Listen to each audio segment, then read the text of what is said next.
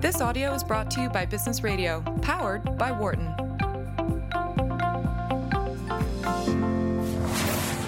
From the campus of the Wharton School in San Francisco, this is Bay Area Ventures on Business Radio, powered by the Wharton School. Here is your host, Doug Collom. Welcome, everybody. This is Bay Area Ventures on our weekly broadcast. Uh, this is SiriusXM's Business Radio, powered by the Wharton School. We are, in fact, broadcasting here directly from uh, the, the Wharton School campus in San Francisco. Um, the good news about being here is that, uh, for once, it's great weather outside, and also we are in close proximity to um, everything that's most frequently called Silicon Valley. So we try to capture the spirit of both entrepreneurship and entrepreneurship here in Silicon Valley in particular. I usually have a co-host, Irina Yuen, and unfortunately she took sick this morning.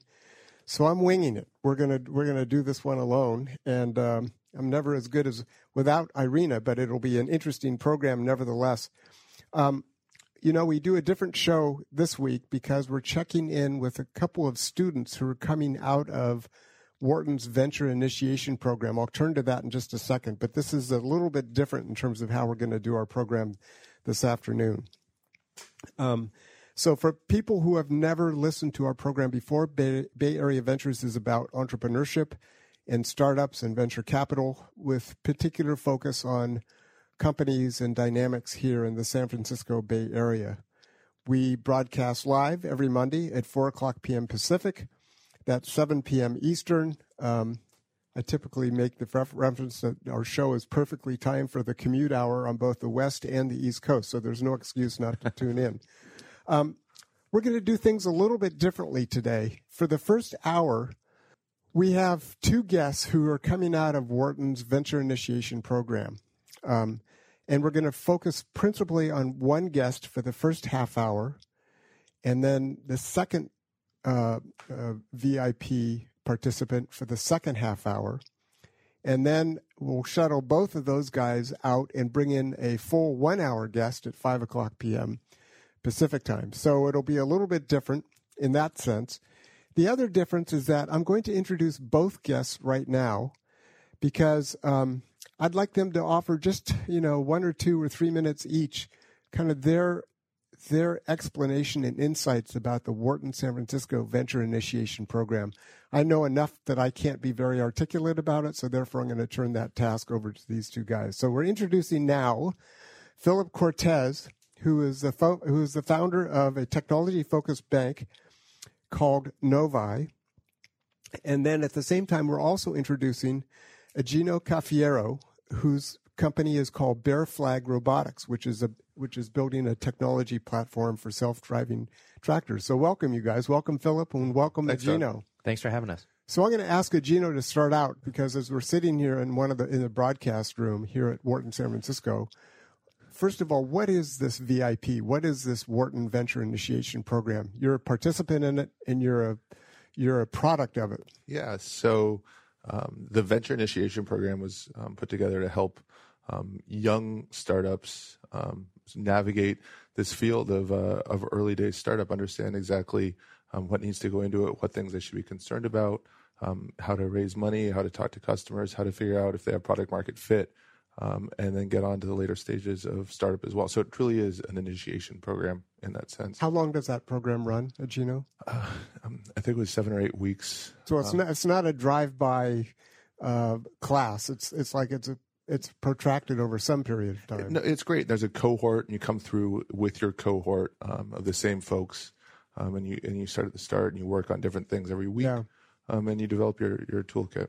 So, Philip, let me shift to you. So, in terms of um, your participation in the VIP program, how many people were in your, your cohort? I believe we were eight companies total in the winter batch, and uh, both co-founders, I believe, were allowed to attend. So some people are alternated who attended or both attended at the same time. So Philip, are you and Igino both part of the same cohort? We are. Oh, you are. I didn't yeah. realize that. Yeah. And there's a competition. It's a it's a winnowing process where, you know, the the uh, respectable companies rise to the top.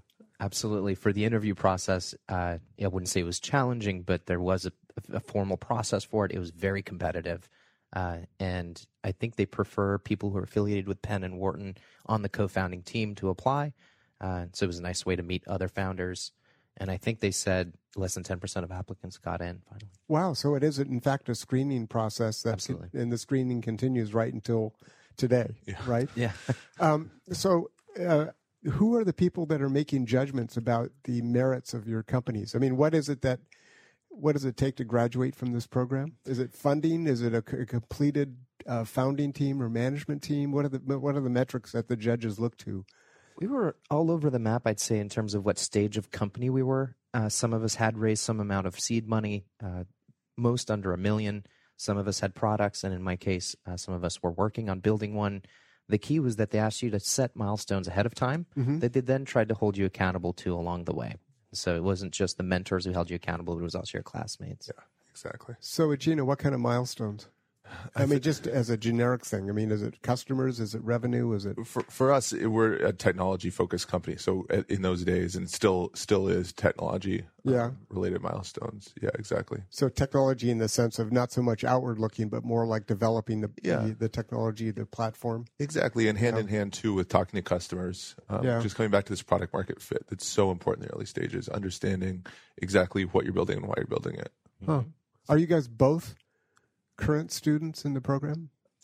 I think our Philip? batch ended in January or February, maybe early February. Yeah. Uh, there's a winter batch, and I think now a summer batch as well. Yeah, and I think they just ended too.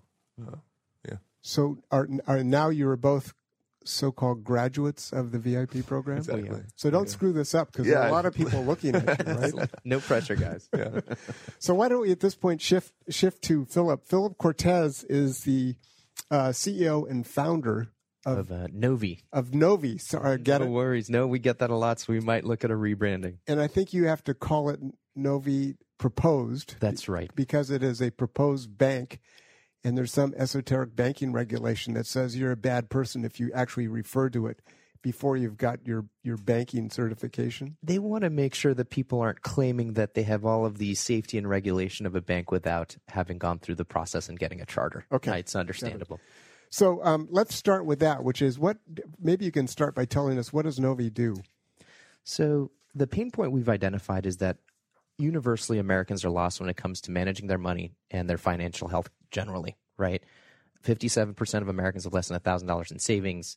Uh, the average income for millennials is $39,000. The average debt is $46,000. Oh, wow. Financial literacy is through the roof. Illiteracy is through the roof. 76% of millennials can't pass a basic literacy exam when it comes to finances. They don't understand compound interest. And unfortunately, financial services companies today have taken that knowledge and used it to prey on Americans. So when you walk into a bank and you talk to a loan advisor, they tend to push an arm instead of a fixed rate mortgage in a rising interest rate environment, right? yep. If you talk to an advisor, they try to push the mutual fund that gets them the highest 12b1 fees and kickbacks. And then unfortunately, if you overdraft, they hit you with overdraft penalties, even though you have no money. And it, I mean, it's alarming. It's really dramatic. And I guess what it is we do is we answer the question what it is that you should do with your money from an end to end financial planning perspective. So, not just your credit score, not just your investments, not just your loans, but holistically, what it is you should be doing. We explain why you should do it. And the most important piece and why we're a bank, we actually do the work for you. Got it.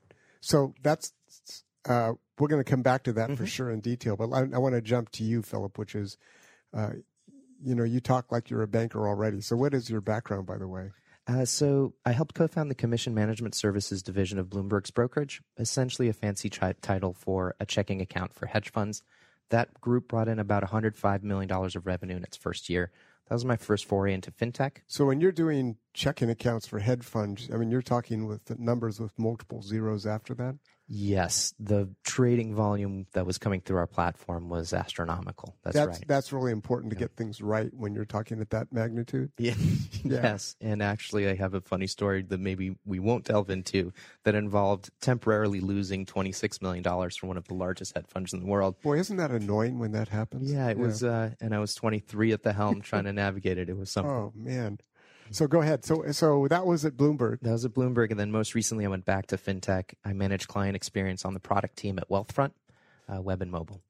Is Wealthfront? Um, there's a a former VC whose name I forget. Who, Andy Rachleff. yes, is he? Is that the same Wealthfront? That is. Oh, interesting. Yeah, he had. They say he has the Midas touch. Anything he does is turns out to do very well. So another good experience also in the area of fintech. Is that right? Absolutely. Okay. Yeah.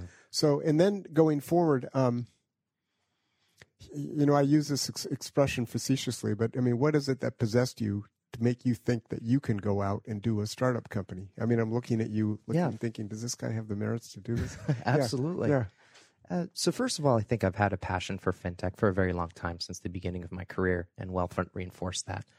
But I, I remember very vividly uh, while I was at Wealthfront, we were working on a product called Portfolio Review. Wealthfront is a mission-driven company, right? It wants to be a fiduciary, wants to help the world, and uh, we were analyzing people's portfolios through user testing and seeing that so many very smart, very affluent Americans were doing unbelievably alarming, terrible things with their portfolio. Uh, and I don't want to get into specifics of people's Yeah. portfolio, but Yeah. the idiosyncratic risk was through the roof, meaning they bought two stocks and the rest in cash. Diversification was horrible. Uh, and the fees that these people had were unbelievable in mutual funds. Yeah. And they just s- trusted their advisors. I, I know this is a longer conversation. I don't want to jump into it because it'll take time away from your company. Yeah. But there's this. I know there's a lot of um, publicity right now about the standard of uh, of care, Yes, uh, fiduciary standard, if you will, that should or should not be imposed upon financial advisors. That's right. Yeah. the Department of Labor was looking to pass a rule that obliged all financial advisors and planners to be fiduciaries, meaning only act in the best interest of Of their, clients. client? God, that's a and radical that idea. pass. Yeah. It's something we assume they all do, but Yeah. very few actually do. Yeah. And so at Wealthfront, what I realize is, is it's a fantastic company with a beautiful mission, leveraging technology to make investing better. But very few millennials are actually ready to invest or should be. And if, it goes back to that problem of debt management, planning for retirement, and the rest of it, emergency fund. And that's what Novi is trying to tackle. So, Philip, as you're sitting here thinking about, okay, you're going to make the jump out of Wealthfront into your own startup company in fintech. The, one point I would offer immediately is fintech seems like it's a hugely saturated competitive environment. Hmm. There's so many, I mean, t- fintech is, there's been so much activity in that area. And so, w- why did you just choose uh, an, an area that is so saturated? Um, I would argue that it's not completely saturated. The realm of companies that are possible in the fintech industry is very large. It's like saying um, the number of companies that are helping people connect socially is very large. I don't know that Yeah. there's a there's a lot of opportunities for us. It was not that it was a crowded space; it was quite the opposite. There was an opportunity that no one was tackling. If you study specifically what it is we're doing, there's a lot of companies that help automate financial planning and analysis.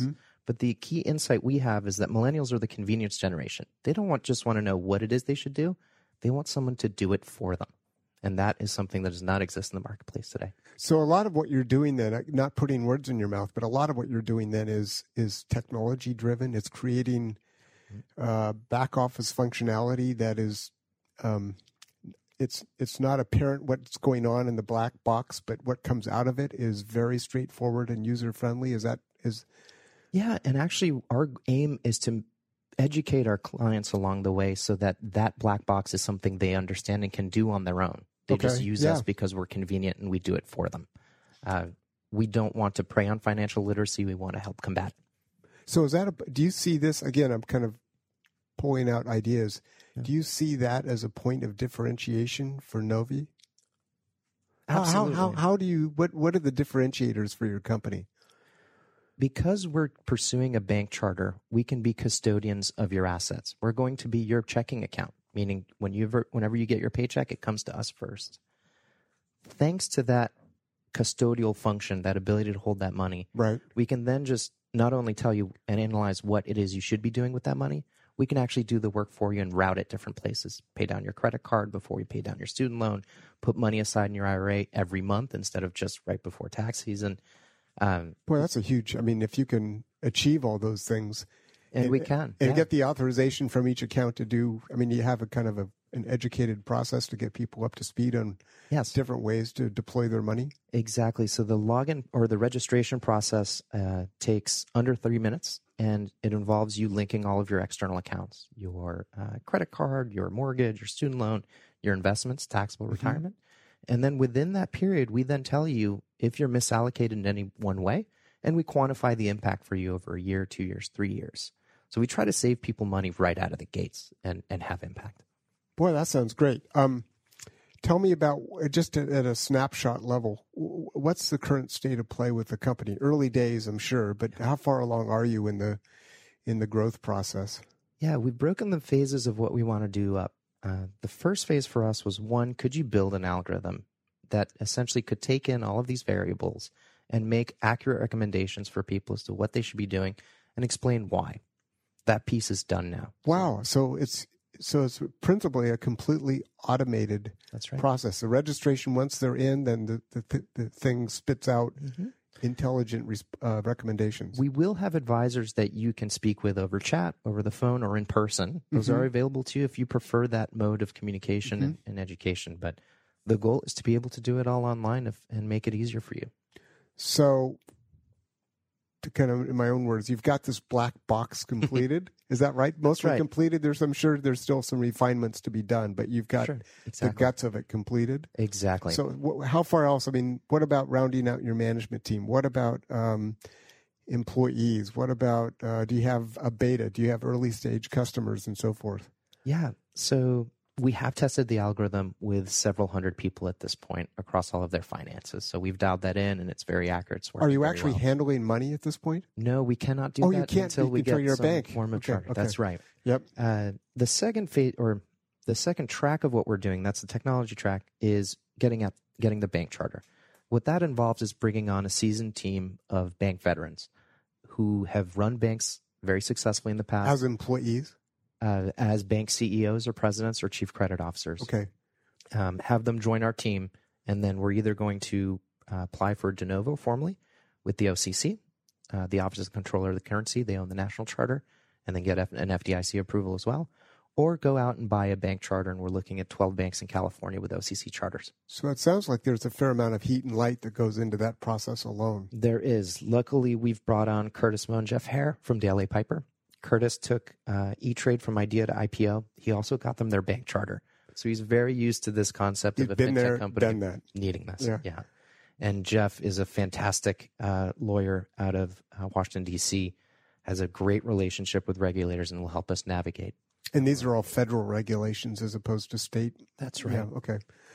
So it sounds like you've got that process going forward. Mm-hmm. Um, I assume there's some capital requirements associated with that process. There are. You are familiar with banking. No, Oh, I'm just I'm making a a judgment here. So uh, we are currently interviewing several candidates for the bank president and CEO role. Uh, and we have a candidate actually that we're very excited about coming in on Friday.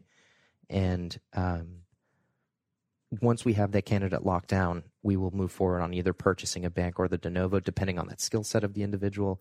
With regards to capital requirements, uh, about 10 to 12% of your capital, whatever it is you raise, or um, whatever you have in deposits, you have to have 10 to 12% of it in reserves.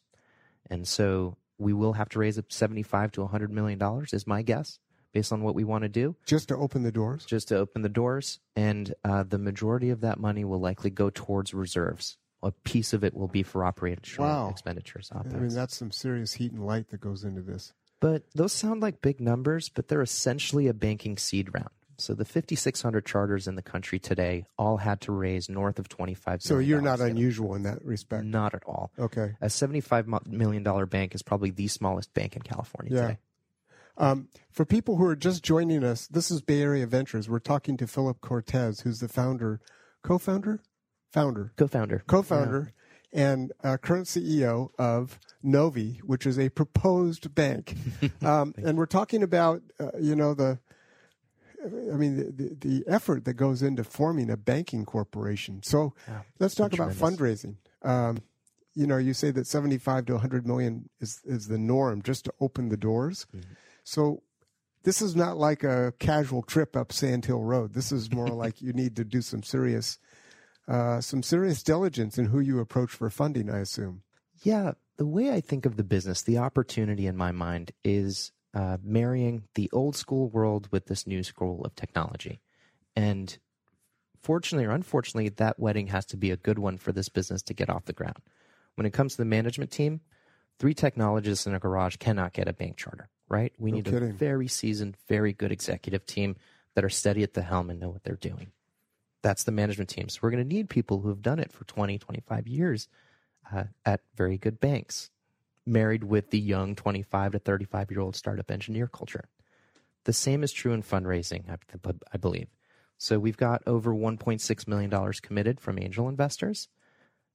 We're, no, we're not going to raise $75 million off of just an angel community. That's going to be our seed round to continue investing technology and then doing the due diligence to become a bank and hire the banking team.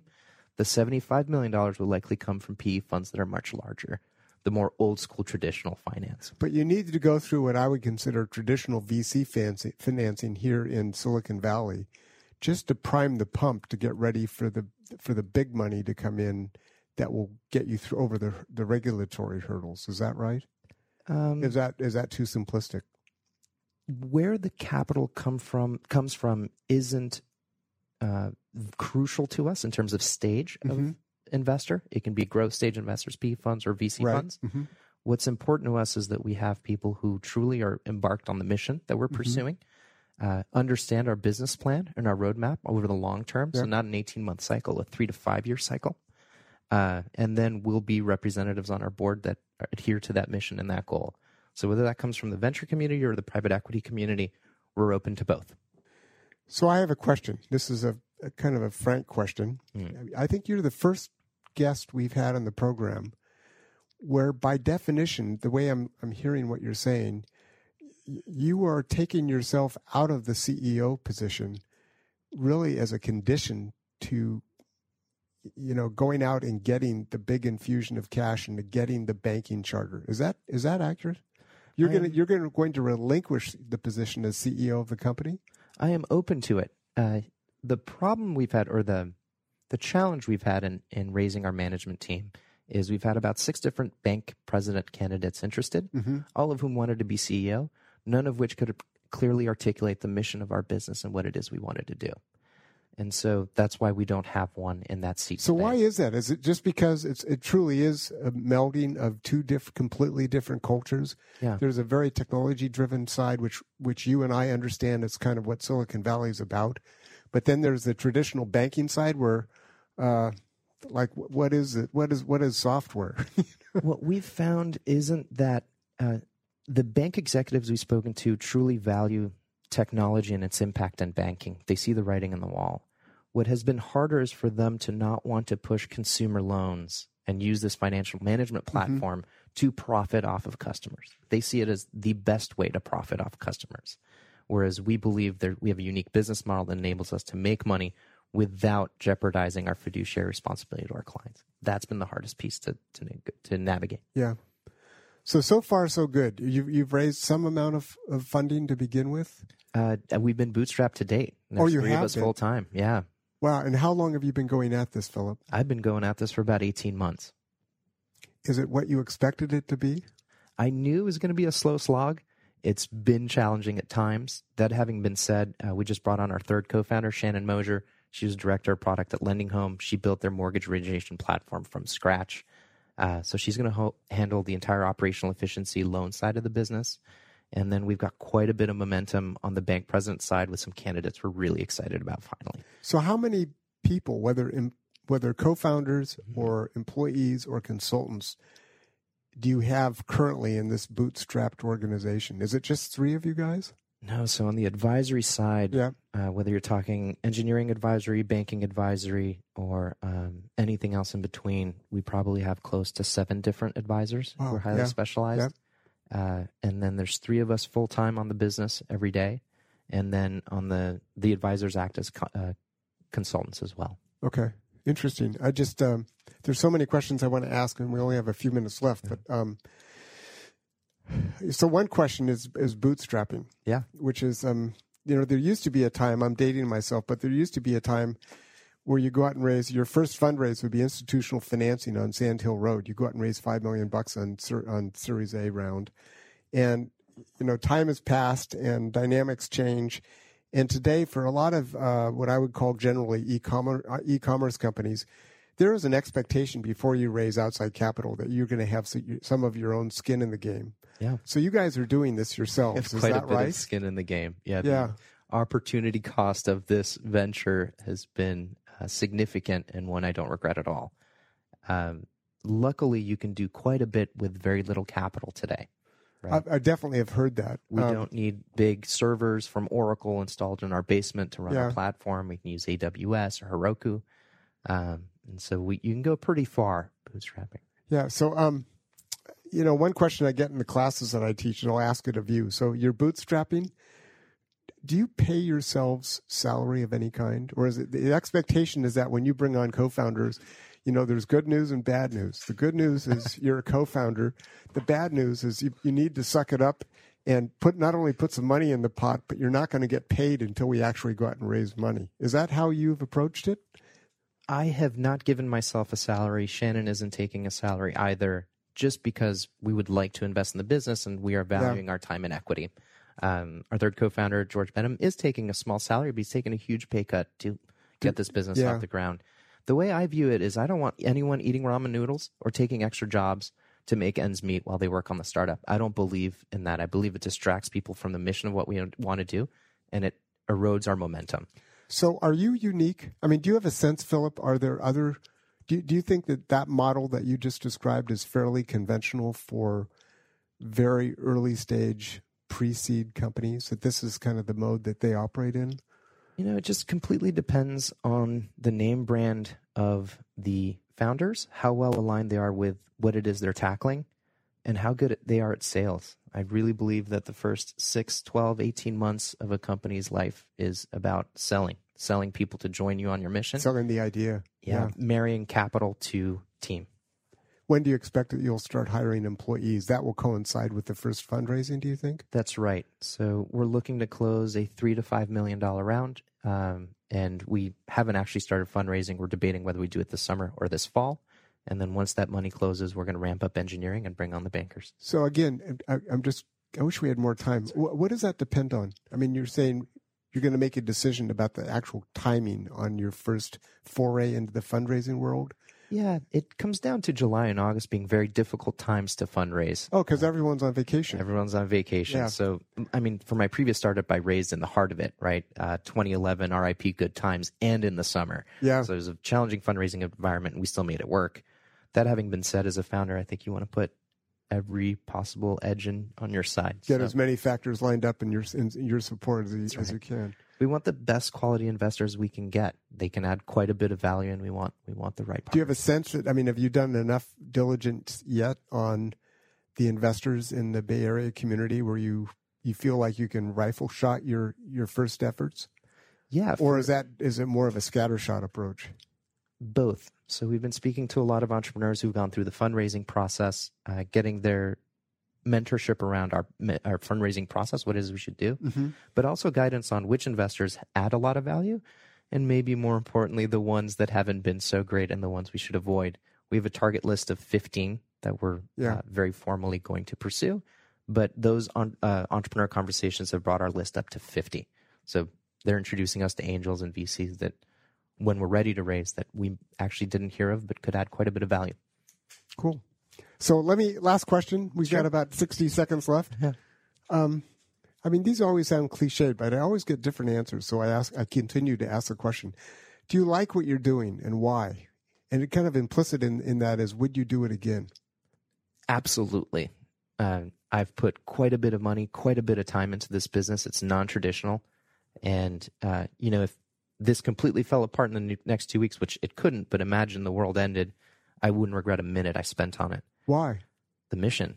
I fundamentally believe the world needs what it is we're trying to offer. And that fast forward 30 years, if we have the impact we're hoping to in banking, the world and the financial health of Americans could be very different, not just because of us, but all the followers that would enter the market as well. So if people want to get in touch with you, how do they do that?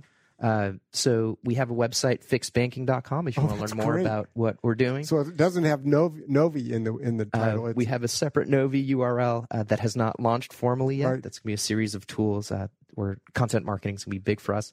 And then my email is philip at fixbanking.com, Philip with one L. got it. Thanks very much. Thank Unfortunately, you, we are out of time. We're gonna we're gonna take a two or three minute break.